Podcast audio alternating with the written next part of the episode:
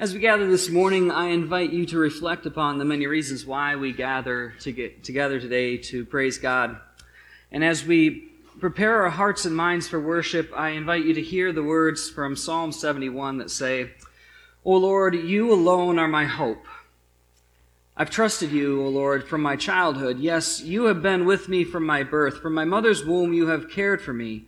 No wonder I am always praising you. My life is an example to many because you have been my strength and my protection. That is why I can never stop praising you. I declare your glory all day long. No matter where we come from, no matter what has transpired in our lives, no matter what has happened, God is our strength. And we, when we recognize God's presence in and through it all, we are compelled to praise him. I invite you to stand at this time and to join me in our call to worship. You'll find it printed in your worship folder. It'll also be on the screen this morning. Please stand and join me this morning. We await God's instruction for our lives. We look forward to learning about, the ways to serve God. The time is coming when our service will be needed here. Let God's love flood through our service to others. Wait, listen, the time is near in our hearts and spirits, O Lord, to hear your word for us today. Amen. I invite you to join together this morning in our community prayer. Lord of amazing grace, prepare our hearts and our spirits this day to receive your Holy Spirit. Help make us ready to be your disciples in all that we do, say, and think.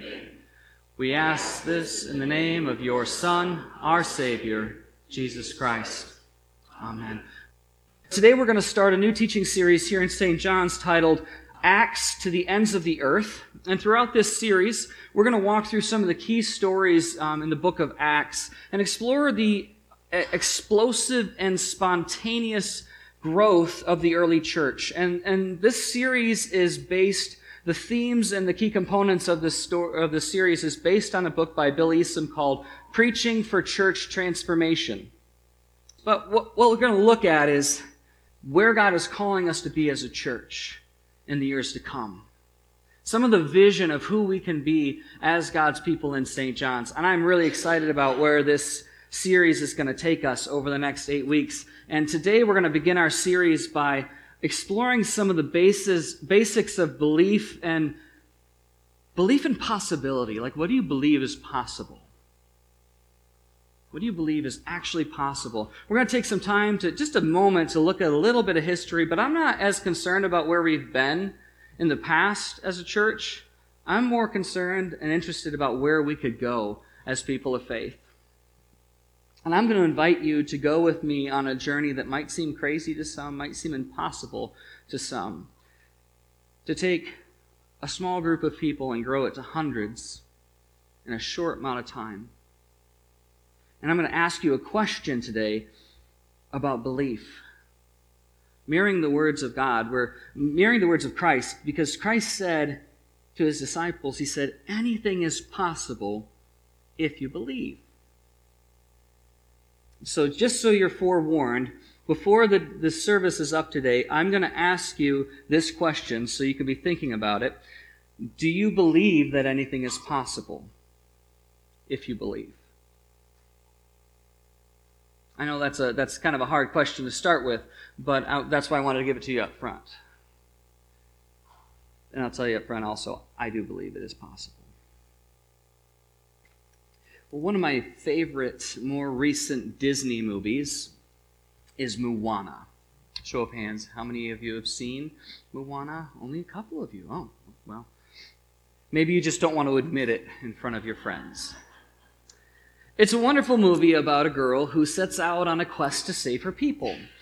And to do so, she must recruit one of the once mighty demigod, Maui, who trains her to become a wayfinder. Together, they have to come overcome a variety of challenges, and ultimately, to, uh, Moana fulfills her quest and she saves her people. It's Disney. However, none of this could happen if Moana um, didn't take the risk and step out outside of traditional tribal life. Moana's journey begins with the seed of a grander vision. This grander vision of a call to something that's beyond, and that something is the ocean. Beyond in the ocean. There's one primary rule on the island that she's supposed to follow, and that is don't go beyond the reef. Don't go beyond the reef. Just don't go beyond the reef. You can't go beyond the reef. No one goes beyond the reef. And while everyone else on the island is content with living on the island, with living the way things are, Moana is called to the sea beyond. And she has for her entire life. And she wrestles with this tension as a young woman. She's wrestling with it, and she's, she is expected to succeed her father, who is the tribal leader. But her heart calls her to, to this impossible mission. And she's torn between risking everything on this impossible dream for settling for the status quo and, turning inward to the island and living life like everyone else or living into that impossible dream. Let's take a moment and listen to her struggle.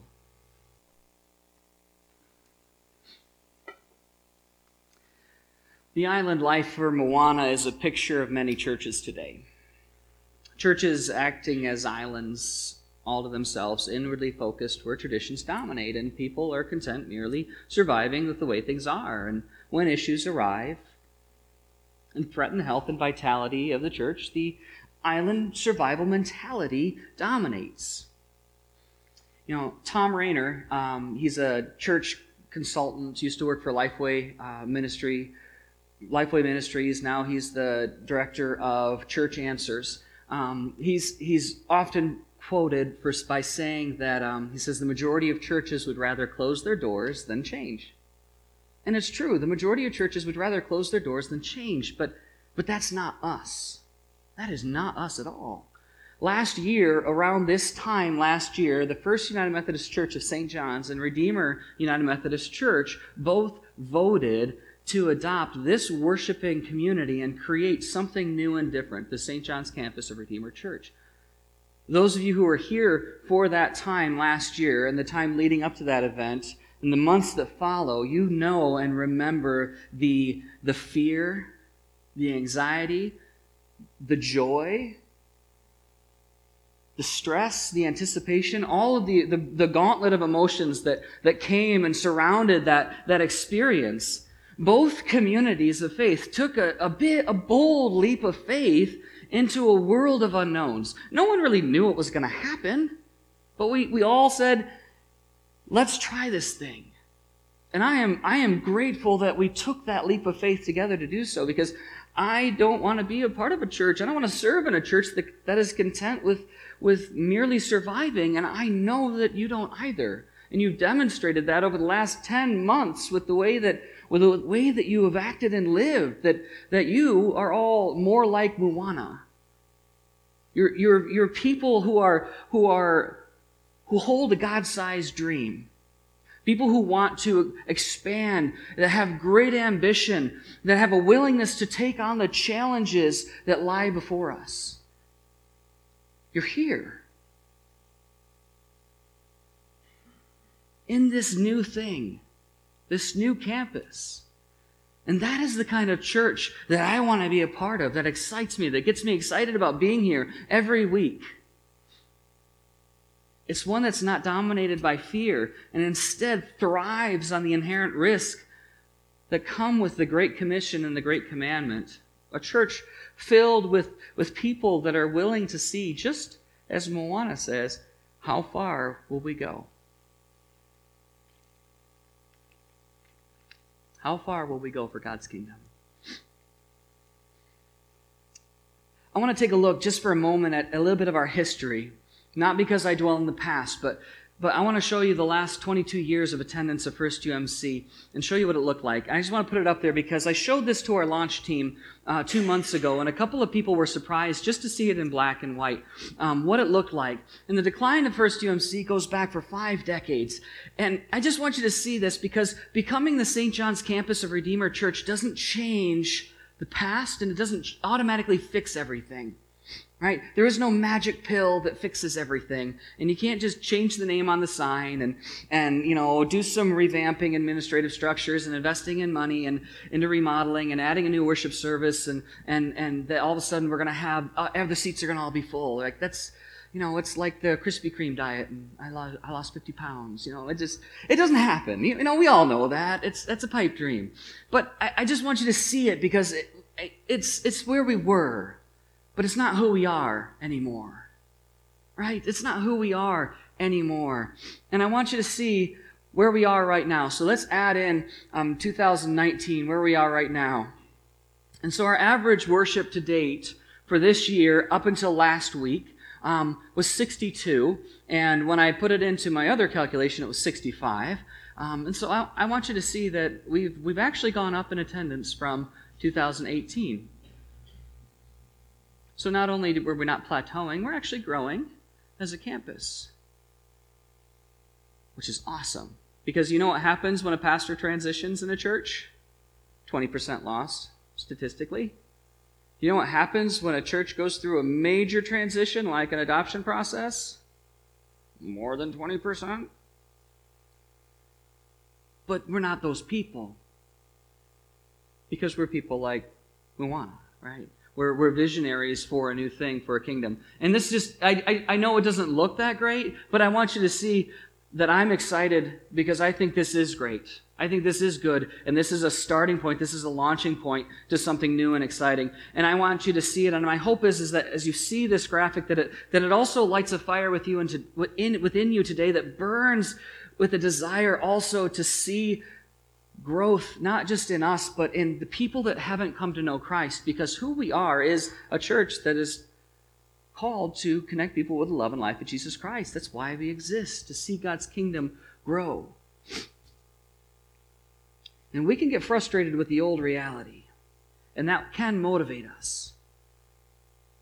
But I am so grateful for these last 10 months and how it's changed who we are as a congregation because 10 months ago, when we stepped and we embarked on this journey together, we said, we're going to do something different. We know it's going to be difficult, but it's going to be so big that it's only going to work if God steps in. And so I'm going to ask you to join me today. To join me to take our small group of 62, 65, and turn it into hundreds hundreds of people whose lives and actions will impact this community. And this is something we can do. This is something we can do, and I, I know we can do it. And I'll tell you why. I know we can do it because God tells us we can do it. The Apostle Paul says in the New Testament, in the book of Philippians, that we can do everything through Christ who gives us strength. Philippians 4.13. How many people have a coffee mug that says that? Besides me. Here's my question Do you believe it? Do you believe that you can do everything through Christ who gives you strength? More importantly, do you live your life each day trusting in the truth of that promise? One time, Jesus was questioned by some folks about his ability, and in the Gospel of Mark, chapter 9, Jesus said, Anything is possible if you believe. Anything is possible if a person believes. If being the key word. Do you believe any do you believe that the St. John's campus of Redeemer can grow to 200 people in 2 years? I do. I believe it's possible. I believe we can grow outgrow this space within 2 years. 200 people in 2 years. That's the challenge I set before you. 200 people in 2 years. Now people are averting their eyes. They don't want to look at me anymore. Happy Mother's Day! Do you believe that Christ will give us the strength to accomplish this? Because Jesus said anything is possible if a person believes. Do you believe? Anything is possible.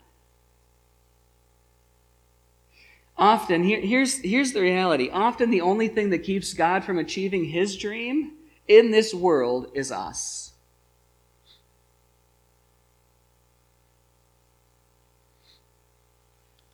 Paul said, For I can do everything through Christ who gives me strength. You know, when we read this verse, we need to ask ourselves two questions. First, do we really believe it? And second, if we do, what do we need to change about ourselves? You know, Paul was the first great missionary for Christ. He had, he had called, he was called to what seemed like an impossible mission to, to preach the gospel to the world, to the, to the, to the Gentiles across the world. But he, he pushed the envelope he, until he found the limits of possibility. And that is what Paul is telling us to do in this passage. You see, he's reminding us that when, when with God, it is possible for us to do whatever it is that God asks us to do. When God is with us, we can do whatever it is that God wants us to do, if God is in it. Even if it means going to the ends of the earth for Him. Over the next two months, these, these eight weeks, we're going to spend time answering the question of what we must change in our lives if we believe that this is possible. And throughout these eight weeks, we're going to be focused on the book of Acts as it chronicles the expansion and the birth of the church. Excuse me.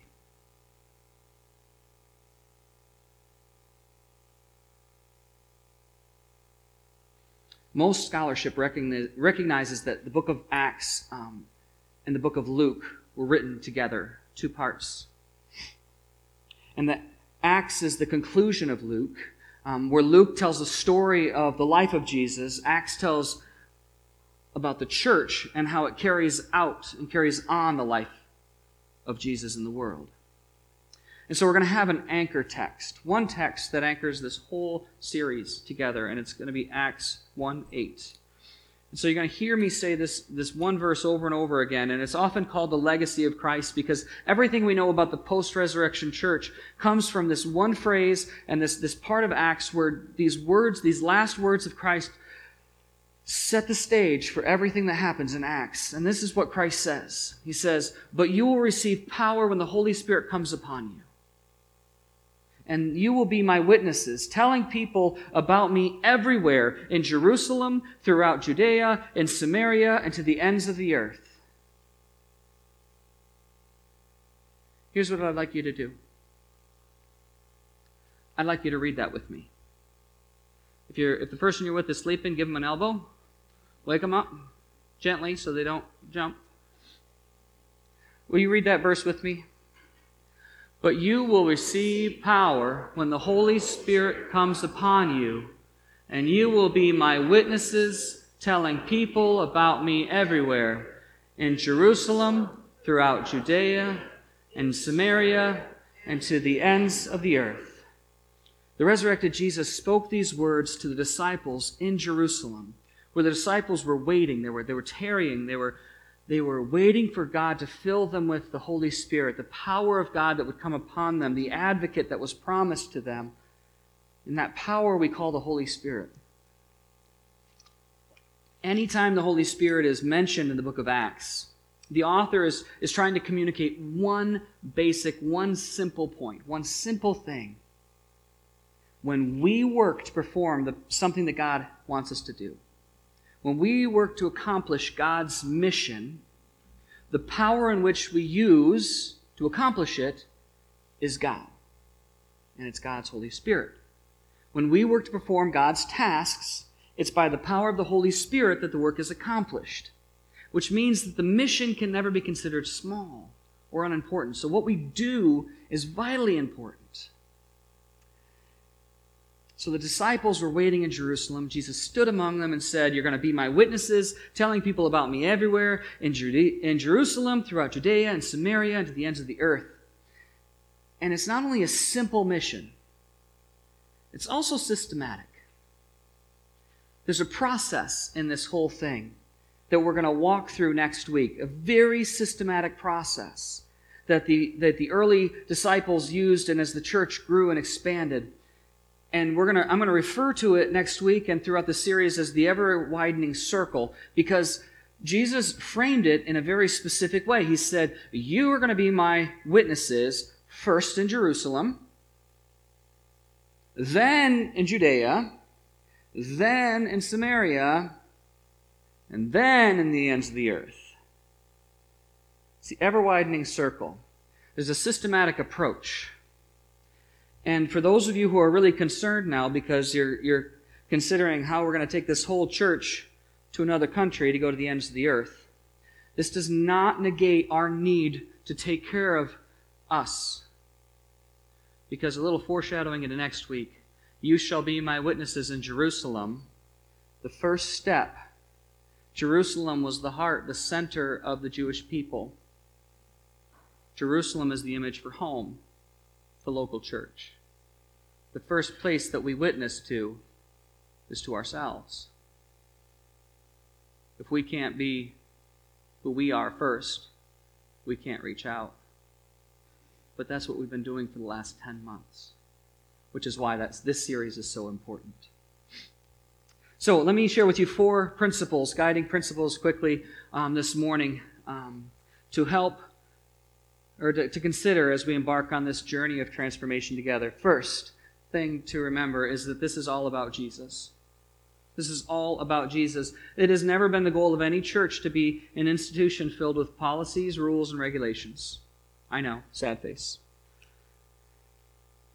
The purpose of the church has always been to bring people into connection with Jesus Christ, our risen Lord and Savior. Having deep personal relationship with Him is the purpose of Christianity. And when Christ is the head of the church, all the petty stuff disappears. When we live together under the cross, we don't have to sweat the small stuff. The little things don't matter anymore. Jesus said, You will be my witness. The Apostle Paul said in the New Testament book of 1 Corinthians, For no one can lay any foundation other than the one we already have, Jesus Christ. And one of Peter's sermons in Acts 4, he says, There is salvation in no one else. God has given no other name under heaven by which we must be saved. It's all about Jesus. And we will see this truth expressed throughout the book of Acts as we go through it over these next few weeks. And most of the stories all center upon how Jesus and the Holy Spirit transforms our lives. Jesus said, "We will be you will be my witness." And we're going to hit upon what does it mean to be a witness. And our current, our current understanding of witness works really well. I think it does, personally. Because our understanding of witness, being a law and order guy, dun dun, works. Because a witness is someone who's seen something, has experienced something, and has survived it, and has lived to tell about it. To witness is to give an account of a personal experience, to say, I know this to be true because I saw it. To be a witness is not just about the words, though, and the stories of what we say, it's about how we live our lives. And the truth is, now more than ever in our culture and our society, our actions speak louder than our words. Now I sound like my father. Not always a bad the way we, the way we live speaks volumes over the what we profess to believe, though. That is, that is more true today than ever before. People come to experience and know Christ not merely by what we say. I would say even more so, they experience Christ by how we live and act in the world. People make judgments about our faith and our belief. The unchurched, the de-churched, the younger generation, they make those judgments before they even know our name just by observing us. They're looking for um, what they like to call authenticity. Are you authentic? The second thing is the only way to know the limits of possibility is by pushing through the limits to the impossible. It is, it is the persistence and willingness to push through the normal to the extraordinary that makes a great Christian. Great Christians never see impassable roadblocks. They only see obstacles to overcome or to be removed. They, the spiritual giants in our world, like the spiritual giants in your life, everyone has a pillar that they look up to. That person, that spiritual giant, they understand the importance of resilience and persistence. They, they know that the power behind them is the same power that's behind the early church, and that's the Holy Spirit, which, which makes anything possible. And here's the fact that the, the reality is, is that until we believe that, until we believe and learn to rely on the Holy Spirit, we are not really being the church of Jesus Christ. And I know those are hard words to hear, but it's just because something's hard to hear doesn't not make it true. Now I'm really sounding like my father. But if we believe that the power of the Holy Spirit makes anything possible, and we're willing to push through to the impossible, two things might happen. And I want you to hear these two things because they're very important. One, we might fail. We might fall flat on our face and fail horribly. Because the journey, what I'm asking you to do, 200 people in two years, um, is impossible without God intervening on behalf of the mission.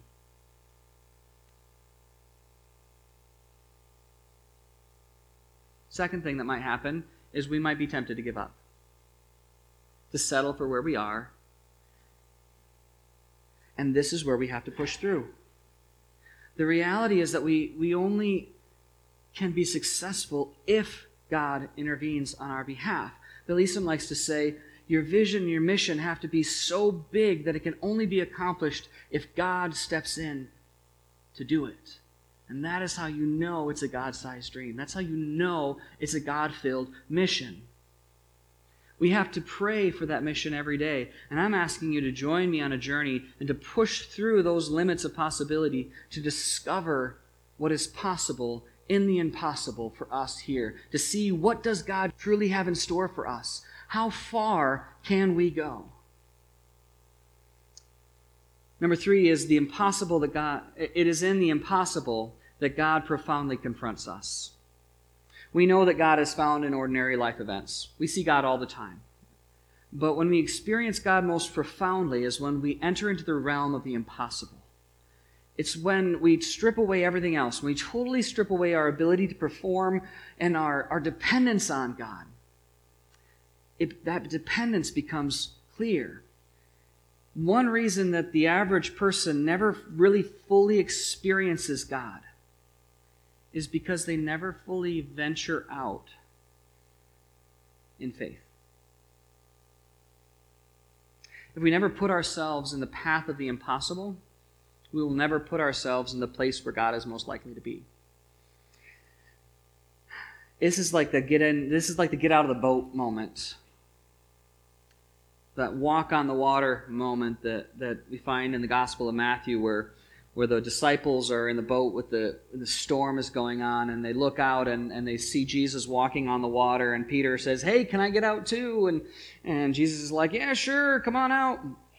And Peter steps out of the water and, and he takes a, a giant leap of faith and he walks on the water until he realizes what's going on. But when he's focused on Jesus, he has this moment and he can realize the awesome power of God when he steps out into the impossible. If we want to continue to experience the awesome power of God in this place, it's going to take some major leaps of faith, and it's going to take some getting out of the boat moments uh, uh, into the realm of the impossible. And because we'll never see the fulfillment of God's dream in this place until we step out into the impossible. The fourth thing, the fourth thing I want you to hear this morning is that great Christians are never content with anything at least not until the kingdom comes on earth. We must develop a dissatisfaction with the status quo. Bill Hybels um, wrote a book called Holy Discontent. Um, and uh, he talks about that, that dissatisfaction where there's always room to improve in life on every front. We can be happy in life, but not content with the way things are. You can be discontent and happy at the same time. Just turn on the news. You'll see things that you're not happy with the way things are, but then you'll see something that you're happy with.